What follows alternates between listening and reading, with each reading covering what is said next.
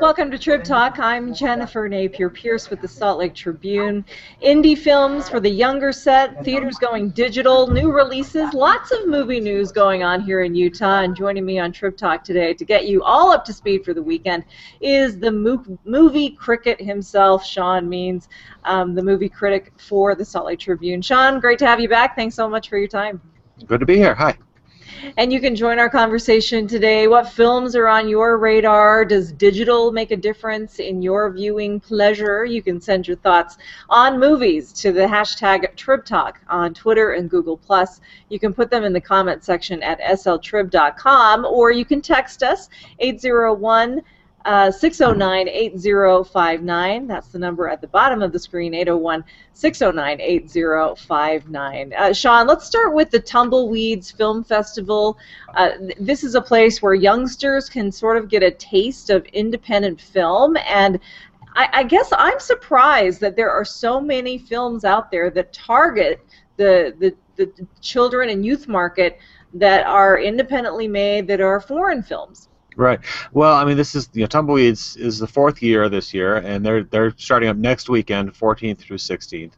Um, and yeah, they they they are getting very good at finding and and bringing in uh, really well made independent uh, international films, and the, and there is quite a market for international uh, films that are oriented for a, chil- a, a children's or a family audience uh, that you may not see uh, at you know come down the line, and largely because they're just not in, they're not in English, and uh, just because of that, uh, uh, it's hard to sell DVDs for an audience that uh, can't really read the subtitles uh, that well. And uh, but there's a lot of it's still a lot of good stuff. Now, what Tumbleweeds has done over the years that they've developed is that they have they have readers in the theater to read the subtitles to the kids uh, have it set up on a little uh, headphone system. So if you don't want that, you don't have to listen to it. But if you if you need the help, um, you can. And the kids uh, reportedly uh, after three minutes they really forget about it and they just get engrossed in the story. So. Mm-hmm. Well, I have had the great pleasure of actually being a reader. Um, I will be a reader again this week or this uh, this year during the Tumbleweeds Film Festival on March 15th at the City Library. Um, and it's it's a great experience because the kids really do. Um, initially, the headset is a bit of a distraction, but then mm-hmm. they just get sucked into the film. It's really fun to watch. Right, and that's and really that's the same experience adults experience, uh, experience when they were reading subtitles on a film. That uh, after after the first five minutes of oh I got to read a movie, after that you just get into the story and you know and and the way that that story is is delivered to you just doesn't matter as much. Uh, you mentioned this is the fourth year that Tumbleweeds has been doing this film festival. Anything new this year? Any changes? Well, I mean, the, the big the big thing is that they are getting a lot more international and international exposure than they ever had because this uh, earlier because earlier in the year, uh, Tumbleweeds uh, curated the new Sundance Kids program at the Sundance Film Festival, and a lot of people, you know, who came to Sundance, they heard about the Sundance Kids, they read the you know read the program guide and said, "What what's a tumbleweeds?" And so there's getting to be there's more awareness uh, in the industry and out, and out, outside of Utah for tumbleweeds, and I think that's just going to make it grow and grow. Hmm.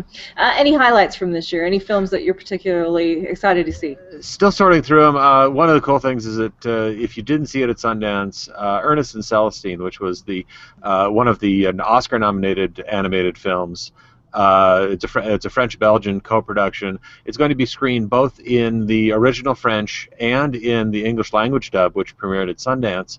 Uh, which the English language dub is actually well done. It's got Forest Whitaker, Lauren Bacall, Megan Mullally, Nick Offerman, uh, and, and and some other you know some other familiar voices. Uh, and either way, it's just a charming, just really sweet movie. And if you didn't get to see it at Sundance, now's a great time to do so. Okay, more details if people want to find out about tumbleweeds, uh, when, where, how do they do it? Well, kidsfilm.org is their website, or just the Salt Lake or the Utah Film Center's website, uh, utahfilmcenter.org, and you can get you can find out about the tickets and and uh, the schedule and everything else. And again, that's next weekend. We're speaking with right. Salt Lake Tribune movie critic um, Sean Means and uh, talking about tumbleweeds, about uh, new releases, any other movie news on your mind, and if you've got questions or comments about films that are on your radar, send them along to the hashtag TribTalk on Twitter and Google+. Put them in the comments section at sltrib.com, or you can text us 801-609-8059. Um, the, the trend in filmmaking and in distribution is digital. Um, it has financial consequences for a lot of the art house films, smaller film houses out there. Um, but it's a reality. They have to make the investment to transition into digital if they want to stay in business. Salt Lake Film Society's um, art house just is making that transition. They raise the money. Give us the backstory there. Well, well, in the last couple years, the movie studios have said we're going digital. We're going to start uh, uh, stop printing film prints and and uh, and put everything out on digital. Uh, hard drives, which will be plugged into digital projectors. Uh, it's it's a it's a cost savings for the studios because they don't have to ship bulky reels. They can ship just a, you know small smaller uh, digital hard drives.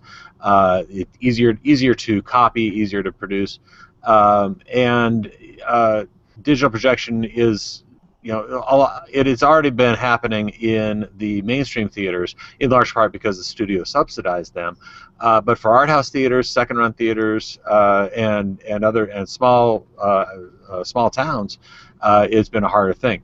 Now, the Salt Lake Film Society, the major art house uh, uh, uh, nonprofit in Salt Lake, uh, which runs the broad, the six theaters in the Broadway uh, cinemas and runs the Tower Theater, they had a seven hundred thousand dollar fundraiser last year because these these digital projectors are hundred thousand dollars a pop, and they had to plug them in. They had to get them for seven screens. They raised the money last year. They installed the digital projectors uh, in the last in the last few months. They're all done. They're set to go. So this week, uh, they're having pri- a private party tonight, and then Saturday through Thursday, public screenings. Uh, they're having a This Is Digital celebration. They're showing four uh, acclaimed movies. They're showing the uh, documentary Samsara from a couple years ago, which is this great visual sort of uh, whirlwind tour of the world. they're also sh- and then they're showing three classic films. They're showing From Here to Eternity, uh, from 1953. They're showing Lawrence of Arabia from 1962, and if you've never seen that on a big screen, you really owe it to yourself. And they're showing 2001: A Space Odyssey. Again, if you've never seen th- these movies on a big screen, now's your chance. Go uh, go see them. Uh, you know, it's for one week only. Okay, um, Salt Lake Film Society is the the the group that that will be um, sponsoring that those events. So what does it mean for uh, audience goers? I mean, people out there in the theater, will the experience be different in any way? Um, may, if you're if you're a real hardcore purist, maybe. Uh, but the fact that with film prints on a in, in perfect settings, yeah, you might notice a, a slight difference. But the you know, when's the last time anybody saw a film in a perfect setting? Uh, in, in a movie theater. Uh, and the, I mean, the digital the digital prints are getting better and better all the time. They are actually really sharp, really clear, and you you're it, for this, this is just really a chance to see see films on a big screen in a in a in a in a in a movie setting, in a movie theater setting, and, uh, frankly, your, your options these days are more and more limited. I mean, you, are not going to find very many places that are showing 35 millimeter or 70 millimeter film prints of any of these classic films. The uh, the, the the movie studios archives, their libraries, they're getting rid of the, the film prints. They're keep they're keeping all digital. Uh, the, the uh, Broadway and Tower actually the tower experienced this um, a year about a year and a half ago when they were having trouble getting a copy of Rocky Horror Picture Show for their annual annual Halloween show because 20th Century Fox wasn't they only had five film prints left and everything and because they, they, were transferring to digital. Uh, and so they had to fight with other theaters around the country to get the one you know get the last theatrical print. Um, but now now that they're all digital I mean, the sky's the limit. There's a lot more opportunity to do repertory stuff. Um, there is a lot more opportunity to get movies in and, and just you know bring the movies that you wouldn't be seeing otherwise. Mm, well, I guess the only reason I ask, I come from an audio background, and uh, people, when uh, you know CDs and MP3s came on, they thought, "Oh, no way can this ever compete with the sound quality of vinyl or with my 45s." I, I just didn't know if there was a corollary in um, uh, the digital versus the 35 millimeter or 70 millimeter space. Well, to some cinephiles there is, but it's again, I mean, unless unless you can buy your own theater and buy your own prints there's no there's nowhere you're going to be able to you know, have that experience. Hmm. Uh, and and certainly nowadays, I mean, with most most movies being shot digitally, being recorded digitally, uh, it's it's it's it's a clean transfer from one to the other. Uh, and you know, transferring because people, you know, studios don't want to transfer from a film that was shot digitally, and and and we use the film, you know, we use the word film uh, almost anachronistically now. Uh, but if you've got a movie it's been shot digitally, so seeing it digitally is not going to be a big difference. Hmm.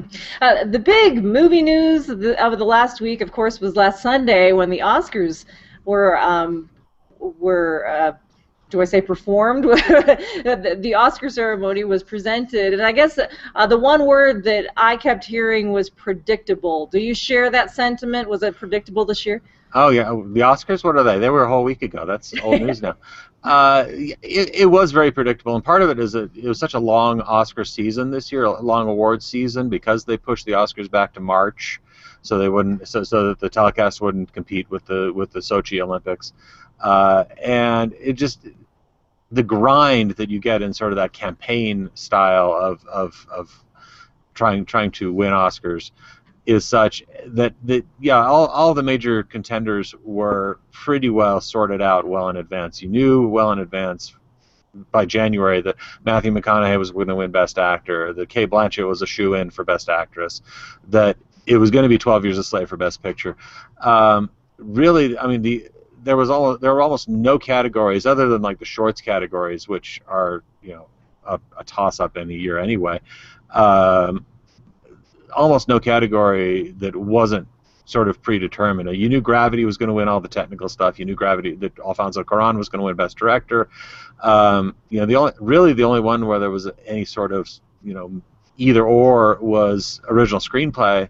Um, but even that was a foregone conclusion when all the all the Guild awards and all the previous awards were going to Spike Jonze for her there was an outside shot that maybe American Hustle might win for best original screenplay because it had to win for something. If it but got it 10, didn't. It got know, shut that's, out. That's the thing. It got ten nominations and it got it got it got a goose egg, um, and you know people who do the Oscar Oscar predicting and and sort of the the, the watching the whole scene. Um, who have become sort of a cottage industry in themselves now.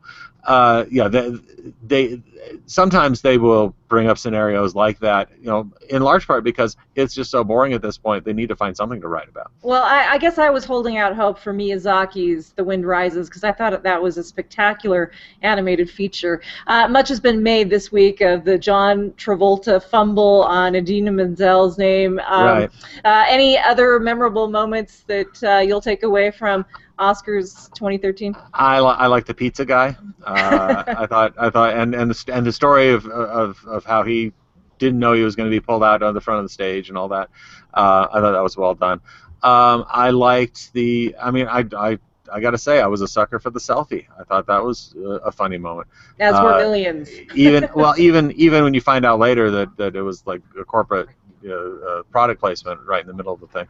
Uh, Ellen did a great job. Did a, did a, did a, a good job. She wasn't controversial. She uh, she she she was a warm presence, and she just sort of kept it moving. And and uh, I mean, still it was still three and a half hours, but that's just that's just the nature of the beast. Sure. Well, let's move on to new releases or recent releases. Uh, a couple of movies opening this week. First, 300. You were not thrilled about this one. No, 300: Rise of an Empire. This is this is a sequel or a prequel or a semi middle quel I don't know um, to 300, which was you know pretty cool, very violent, you know, very stylized, you know, ancient war movie. The original film was about the Battle of Thermopylae when 300 Spartans faced off with the entire Persian army, uh, and and uh, this this is all what's going on with the Greeks and the Athenians uh, all around what was you know while that was happening. They, and it talks about like the naval battles that were set that were happening in place while the while the Spartans were facing the Persians on land, and it's sprawling and it tries to sort of copy the stylistic aspects of 300, but it just turns into sort of a bloody chaotic mess. Uh, the only real saving grace to the whole thing is uh, Eva Green uh, plays the commander of the Persian uh, naval forces, uh, Artemisia, and she is such a you know balls to the wall sort of uh, um, no take no prisoners performance that you really wish the rest of the movie had been as you know intense and, and as out there as she was, but mm. it wasn't. So. One so, and a half stars for 300. I, I, you're, you're putting this mo- your money this weekend on um, uh, Mr. Peabody and Sherman. Tell me about that. Right. Well, I mean, and I'll tell you, I was surprised when I saw this movie because I was expecting the absolute worst. I was expecting uh, uh, just a, a terrible, you know, treacly animated movie. Uh, but you know, and and, ba- and based on a character, based on some some cartoon characters that you know from from my childhood that I actually enjoyed. Uh, uh, Mr. Peabody and Sherman, if you remember them, uh, Peabody they were they were part of the Rocky and Bullwinkle stable back in the '60s, and um, Mr. Peabody was a super smart dog who, with his adopted boy Sherman, and they had a time machine called the Wayback machine, which uh, allowed them to travel back into history and you know fix the things that just weren't quite right about history. Uh, and uh, it's very funny, very satirical, original show. Um, this one actually, first off, it keeps the flavor of that very well. I mean, Sherman is very, or Peabody is a very smart dog. He does, uh, he's uh, very, very erudite voicing by uh, Ty Burrell, the, the star of uh, Mo- uh, Modern Family on TV. Uh, and uh, with his boy Sherman, uh, very funny, very charming.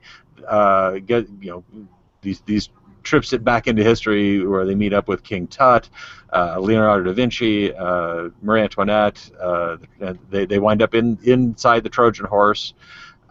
it's all you know it, it's all good fun. It's very much like uh, Time Bandits or Bill and Ted's Excellent Adventure, sort of messing about with historical figures, uh, and it turned out to be actually pretty fun. Yeah, the, the, the preview looks really fun. I, I, I think that's the word for it. It's just amusing. Um, right. So uh, that opens today, right? That is that is opening today as well. Yes. Okay, uh, and still in theaters. If you have, in case you missed it, I guess uh, one that uh, you liked pretty well is Lone Survivor, three stars. Right. That was that. that that's still holding around in theaters. This was this was uh, uh, Mark Wahlberg uh, starring as a Navy SEAL and uh, in in a in a is a sort of a recent war movie that uh, that looks at the sort of camaraderie of a Navy SEAL team uh, when all is going wrong on on a mission in Afghanistan. it is it is probably one of the more harrowing war movies you've had in a recent vintage. Uh, and I mean, the movie was nominated for like sound design for its sound design, and the, the sound effects really make you feel like you're in the middle of a firefight, and it, it is really effective in that way. So. Mm. Um, so. so. you would you would recommend Lone Survivor over 300 if you're looking for a war movie. If, um, if, in yeah. the suspense field, uh, Jack Ryan the latest uh, iteration of the CIA agent from right. Tom Clancy's imagination is still out there. You only gave it two stars. I, I did actually I didn't. Uh, Vince Horiuchi did. I was still up in Park City when that movie came out, ah. uh, so I missed out.